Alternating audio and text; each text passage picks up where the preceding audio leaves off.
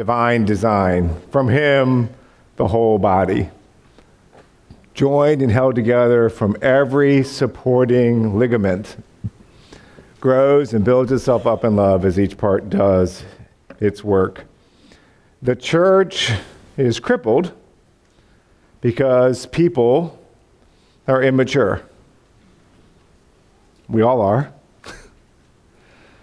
the sooner we admit that, the more honest we're being, and therefore the more mature we're being. And the answer for immaturity, and I mentioned that the church has often really, really hurt people, but the answer for immaturity is not to take your ball and go home. That is immature. The answer for immaturity is to have the maturity to care enough about the mission that you connect with the local assembly and you contribute to it. There is no plan B. Care, commit, contribute. We can get all hung up in ourselves with all of these very deep ri- reasons why we don't do those things, and those reasons are not invalid, but they're insufficient excuses. In the end, uh, Jesus and his apostles are very clear that if you care, you will commit. And if you're committed, you will contribute.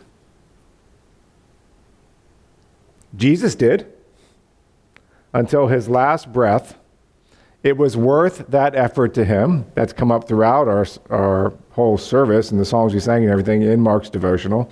It was worth that effort to him until his last breath.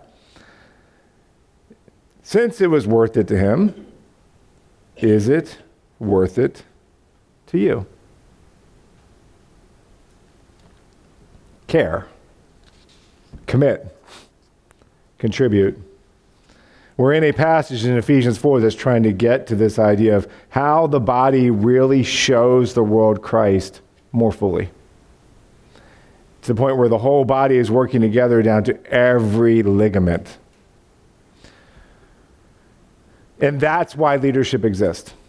That's how this passage starts with the part we're focusing on today, um, just verses 11 through 16. And he gave the apostles, the prophets, the evangelists, and the shepherd teachers to equip the saints, to equip the body, to get the whole body working together.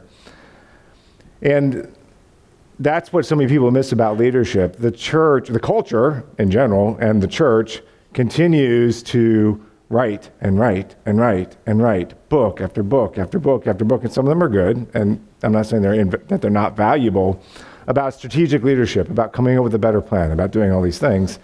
And you actually see very little of that in the Bible itself.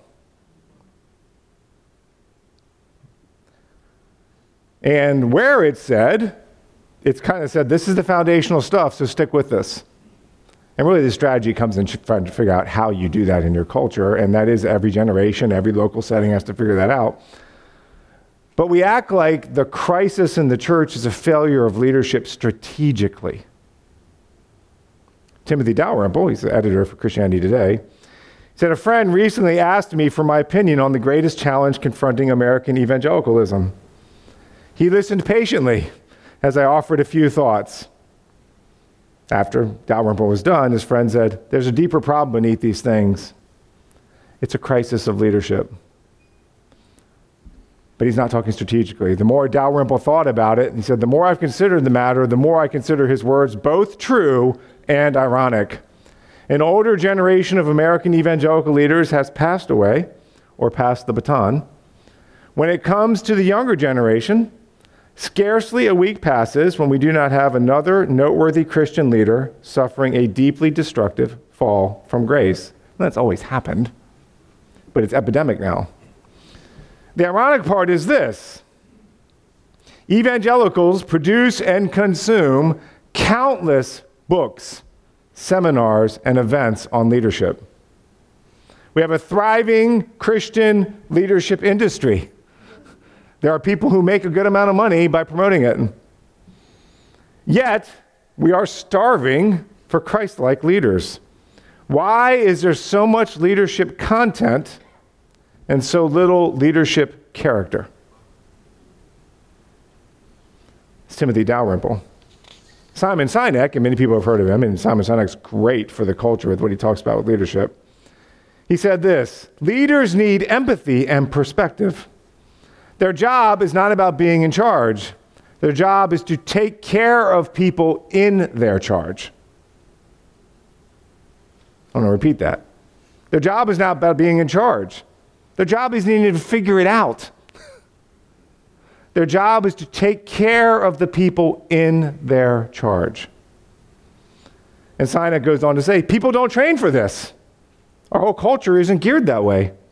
When we start at something, our only responsibility is to get good at what we do. Imagine in the culture, getting your entry level job and you're assigned these tasks and you get performance reviews. So you get like, if you get really good at what you do, you get promoted. And then you get really good at what you do. You have your job description, you carry it out, and you get promoted. And eventually you get promoted and you're the point person. And you have no idea how to take care of people. So what you end up with is managers, not leaders.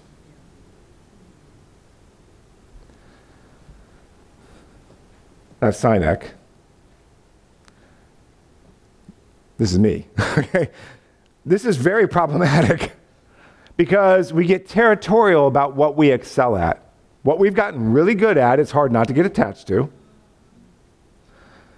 We, as Peter Tague says, we theologize our methodologies. We don't say we're doing that, but we try to moralize and spiritualize the way we do things so that we can claim the high ground when the person who's following us doesn't do it the way we do it. And so we become systemizers, really passing on our system, not coaches.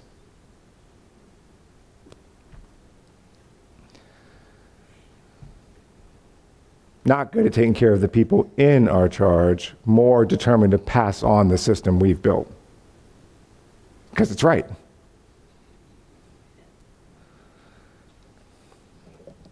Now, that's new. Dalrymple from a Christian community, Sinek more talking about the culture. Let's go back a few years. How about to St. Gregory, 540 AD? It's the Bishop of Rome. And he, oh, turn it off, turn it back on. There we go. So that's last week, and I'm going to roll through that. We're going to, if we want to cooperate on the back of your bulletin, in God's work of art that is you, then you want to emphasize leadership character, not strategy. Not because strategy doesn't have its place. Being, not doing. Not because doing doesn't have its place. All right. So Gregory, I mentioned, Dalrymple and Sinek. So here's St. Gregory. That's when he lived. He was, when he was told that the previous bishop of Rome had selected him to be the next bishop of Rome, he hid for three days, hoping that if he disappeared, they would just have to go on without him. they didn't. Even as bishop of Rome, he insisted on maintaining a very simple lifestyle and spent a lot of his time serving the poor. He was the most powerful single position in Christianity. And so he talked about what you need in your pastors, your bishops, your leaders. And I want you to just admire the brilliant strategy here. No. You can break it up into um, one list I saw broke up into 12 categories. I tried to update the language a little bit to make, but he kind of just rolled through 12 things. Okay, here's what you want to look for in a leader. He already lives spiritually, dying to all the passions of the sinful nature. So you want to be able to observe them for a long time. Isn't that what Paul says to Timothy? Okay. Number two, who disregards worldly prosperity. As far as a model, if the person's had an opportunity to get into adult life and work in the business world, I kind of want to see them taking pay cuts to go into ministry so nobody's questioning their calling. Disregard worldly prosperity. Number three, he's undaunted by adversity. it doesn't stop him. Number four, who only desires inward wealth, doesn't care about the outer stuff. Number five, whose intention, his intention, the body in harmony with that intention does not hinder at all by its frailness. You have to have a robust constitution. And you've got to take care of your body. What did Paul say? I beat my body and make it my slave because it's draining. And you've got to be robust. And if you are just innately have challenges, Paul had them, well, God will give grace for that. I'm talking about your mentality and your ability to stay on top of your body. Pastors struggle with obesity health issues at a significantly higher rate than the population. And we know how great our population is at that. No. Whose intention, the body, in harmony with that intention, does not hinder at all by its frailness, nor the spirit hinder that intention by its pride, disdain, and criticism. Yeah, we get so critical. And that's that old talking about there's kind of like your animalistic physical vices, they're bad. The worst ones are spiritual pride, looking down on people. You know, that's far worse, that's far more devilish. But he's saying the person must rise above both. Number six, one who is not led to covet the things of others, but gives freely of his own who, through the sympathy of compassion, is quickly moved to pardon. He actually is really good at letting stuff go. Yet is never bent down from the fortress of right behavior to enable and encourage wicked behavior.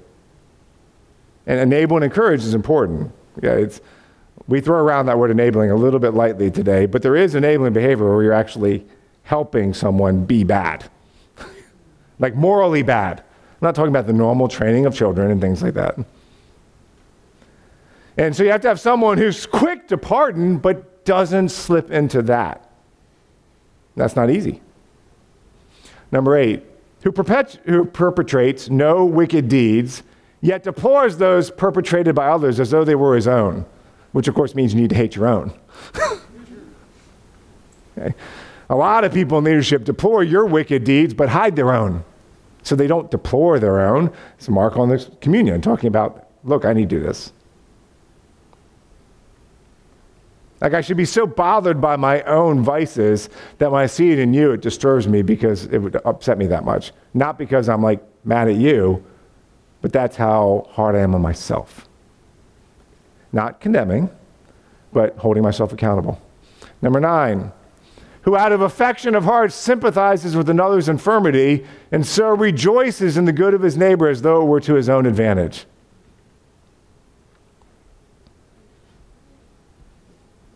Number 10, who so insinuates, see, this is not over the top, in your face, crashing into your life. Just over time, they are such an example to others in all that he does among them that he has nothing of his own deeds to be ashamed of.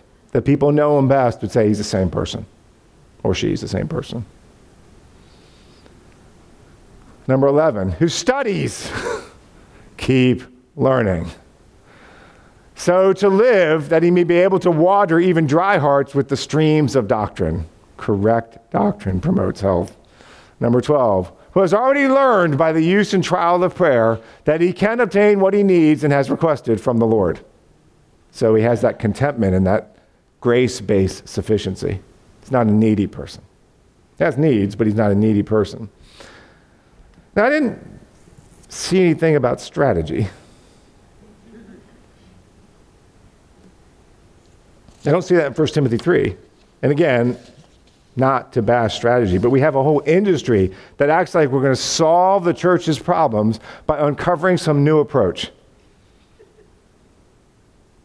And we do need to be sensitive to our culture and the times we're in and kind of let the people, like the generation that's coming up in that culture, kind of figure that out. But what's going to help them figure that out is helping them develop their character and holding them accountable. They need to hold themselves accountable.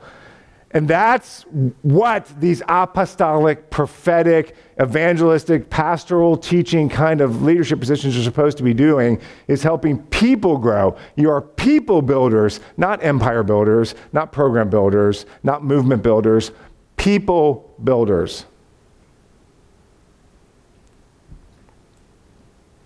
Because if you emphasize character and being, then what you're teaching people to do is to embrace the designer by embracing your design. And that's that idea of what the scriptures mean by perfect. The understanding God's design and hanging on to that teleios, that ideal, and just, you're not going to arrive in this life. So there's that perfect, you know, ideal that nobody gets. That's where perfectionists really struggle because they can't accept that nobody really lives up to the idea, including themselves, most of all themselves. Um, so there's that ideal that you have to have, but then this real pragmatic sense oh, I messed up. Okay, let it go. Focus on the idea again. Forget what's behind. Oh, I had a great success. Okay, I had this incredible mountaintop experience with God. Okay, but it wasn't that thing. It was God that you experienced that thing, and God's in front of you. Heaven's in front of you.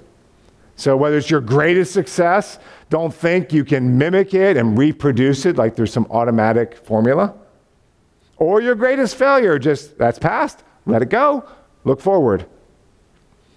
This one thing I do. And everyone who is functionally perfect, mature, does that. I mentioned that from Philippians 3 last week. So that you come into the unity of the faith a very intense personal knowing of Jesus. This is all in verse 13. And you are constantly, as soon as you realize you've gone astray, you don't get hung up on that, you just move forward. When you have this great mountaintop experience, you don't keep trying to recreate it. You just accept it, let that wave wash over you, move forward.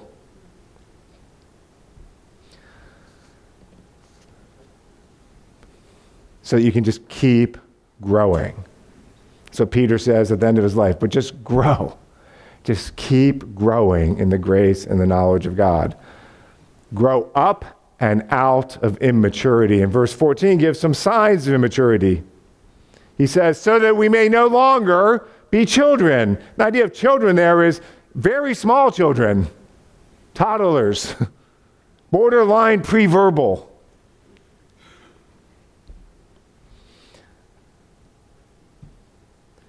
And for the church, that's characterized by instability in the face of the pressures of different doctrines, different teachings, different worldviews, different standards of life. The way he says it here is tossed to and fro by the waves and carried about by every wind of doctrine.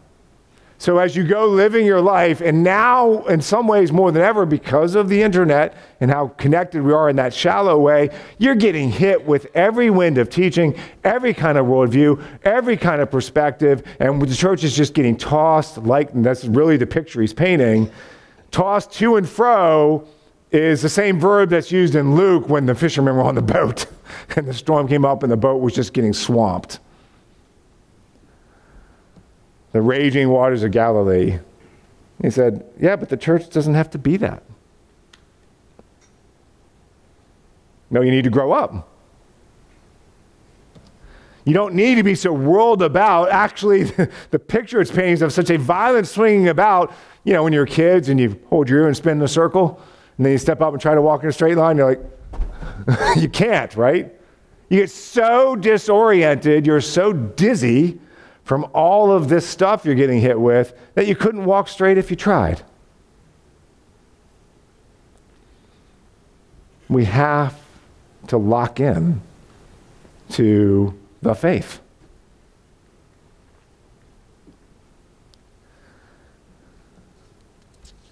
Not swung about. And to lock into the faith, if you're going to grow up and out of maturity, you need to use the tools that God has provided. And here's the three C's I mentioned at the beginning of service. You've got to care. It says, here's how you grow up out of that. If you want to reach the fullness of Christ, so you're no longer children, tossed to and fro, rather, verse 15, speaking the truth in love. We are to grow up. There's that phrase, speaking the truth in love. I love this phrase because speaking isn't even in the text. There's just like no way to say it. It's literally truthing people in love. So we like to say, well, there's truth people and there's love people. And actually, if you don't do both, you're not doing either. Well,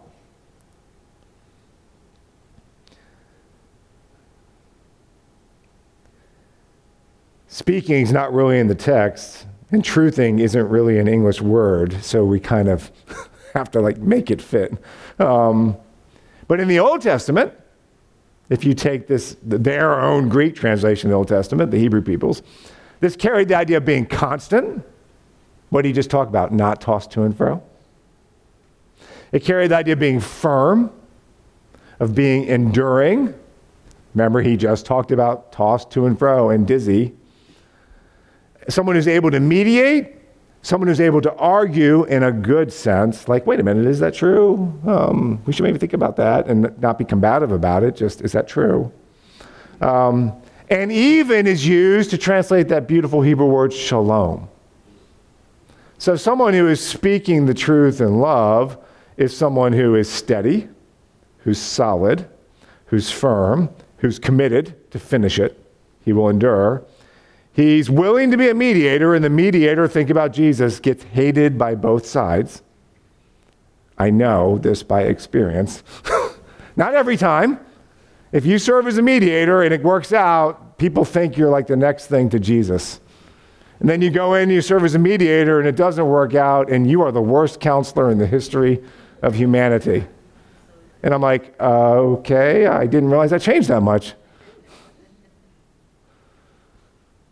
Sometimes it's the same people telling you you're awesome and then telling you you're the worst counselor in the history of humanity. But the mediator has a solidity to them that they're really just trying to find the truthful way, and they're not so concerned about whether you love them or hate them. Everybody wants to be loved, nobody likes to be hated. But they have that shalom in them. In short, you have to ask in simplicity, you have to act in simplicity. You don't have a bunch of mixed motives. You're not folded in all these different layers of why you're doing this. You're coming in very simply and authentically. Not everything that's going on in verse 14, where people are trying to toss you to and fro and, and, manipulate you and play identity politics to keep you divided about lesser things so they can build a power coalition. It's sophistry in the Greek world, which was they argue any position to try to get a predetermined result. And you'll see this with people all the time who just are not at peace with reality as it is. And so they're going to grab things to win their perspective instead of just saying, Is that true?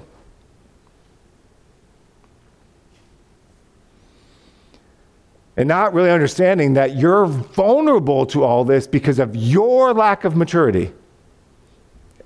The world's not going to change. And so you got to own that and just, I just need to grow up. This has been going on since Paul wrote this, has been going on since the Garden of Eden. It's going on now. And he's basically drawing a contrast of saying, don't get caught up in all that, be different. Verse 15. That shows that you actually care. You're not operating out of a sense of threat. You're not thinking that the world's going to end and you're just going from apocalyptic thing to apocalyptic thing. Yes, the world's going to end. And Jesus said, You know, don't freak out about that. When you see the wicked one standing in the holy place claiming to be God, then you know. In the meantime, I got this. Well, Jesus, when's it going to happen? I don't know. I'm not worried about it.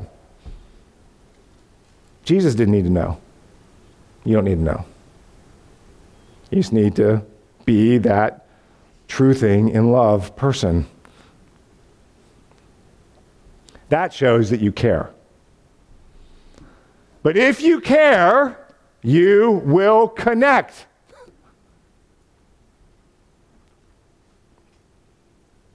If you're doing that and you're just trying to be that person, speaking the truth in love, so we grow up in every way into Him who is the head, into Christ, from whom the whole body, joined and held together by every joint with which it is equipped, literally ligament, every ligament. Paul bringing this shows his own deep understanding of the human body. Remember, Paul was someone who beat his body and made it his slave. He basically underwent MMA training in today's world. If you really unpack that 1 Corinthians 9 statement, he's like, I don't think he was an elite MMA fighter. He had major health issues and pain. But he understood that if I'm going to become all things to all men and I'm going to preach that you need to do that, I have to stay on top of my body. And he's talking about the body here because every ligament, every joint, this is an amazing understanding of how the body works. And Paul is the source of our inspiration that the church is the body of Christ. No other apostle even calls it that. The thing is, ligament and tendon strength is more important than muscle strength. If you're someone who's worked out a lot, you learn that. And if you don't learn it, you tear ligaments and you tear tendons, and your muscles keep getting stronger, and you just rip things off the bone as you get older. Happened to Joe. Well, I kind of ripped it off your bone there. That's actually true. Something I'm really ashamed of, but kind of proud of, too. no. Um, you can ask him the story. But this this every ligament, every tendon bringing its part. This whole body engagement is what produces strength. There's a guy named Mike Gillette, and in his 50s, accomplished all these strengths, you know, these, these feats of strength. He's muscular, but he can take, you know, one of those typical Teflon coated frying pans and say, Here, give me that, and he'll roll it up. He's not a big guy. He's muscular, he's in shape, but he's not a big guy. He says it's because I have this ability to engage my whole body. It's like I literally feel my tendons, ligaments kind of jump off of my skeletal frame and lock in. So, Kyle, come here. I talked to him before, man. So, whole body. Kyle's a big guy. Over here, this way. Don't let me move your arm. All right? Don't let me. Okay. Yeah, he's strong, right? So here we go. Don't let me move your arm. Bring it on. Try again. Okay. Don't let me move your arm. Don't let me move your arm. Wow. Give it up.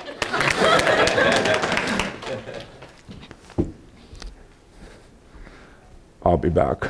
No. it's not that. It's when you learn how to use your whole body, it's phenomenal what your own potential is. And your body actually knows how to do it, you've just trained yourself out of it. And see, this is what we do with individuals, even in the way we work out. We're like, I want a big bicep. So I focus on flexing that bicep, and I want to show off that bicep. And so all my attention is going to that one muscle, when actually your extensor chain engages your whole body and makes you a lot stronger. And so you learn to do workouts that engage the whole body. But of course, that means the muscle doesn't get to show off. And your attention doesn't go to one muscle. So we're putting all of our attention on the leader, the pastor, the one muscle. And he fails because he's not strong enough. And it's really the other way where you need to engage the whole body. And so the leader needs to be less noticed and better at engaging the whole body. And I would submit to you that the church doesn't do that. And it is, it's not just that it doesn't work, it's anti biblical. Because we admire that person because we want to be that person. It's ego. I don't care what culture you're from, I don't care about your background. It's ego. And leaders need to rise above that. So you can gain the whole body coming in, you connect, and then you every part, when every part contributes, then when each part is working properly together, it, the body of itself grows. It's a middle voice, it just does it. The body, because it's just designed to grow. And so it just does it. And this idea of when it's all working together properly, it's where we get our root, the metronome. What's the metronome, Mark? You, right, what's the metronome help you do? Get everybody on time. get all the instruments working together. it's often your drummer in a band, right? Is that right, Phil? The drummers basically help you do that. It's not about the drummer, it's about the drummer keep everybody on time.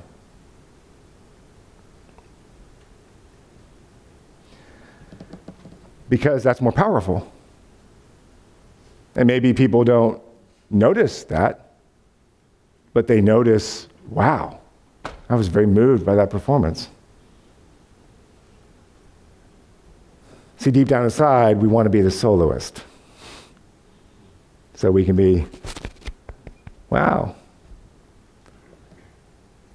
You want to get the whole body involved. Potent, can, when each part is working properly, that potential strength takes the whole body working in one measure, one metro. The law of the measure, it takes the whole body. And that is how we need to define maturity correctly. It's not that the numbers grow, they may, they may not. It's not what he's talking about here. The body grows, and Paul doesn't mention numbers, grows in love.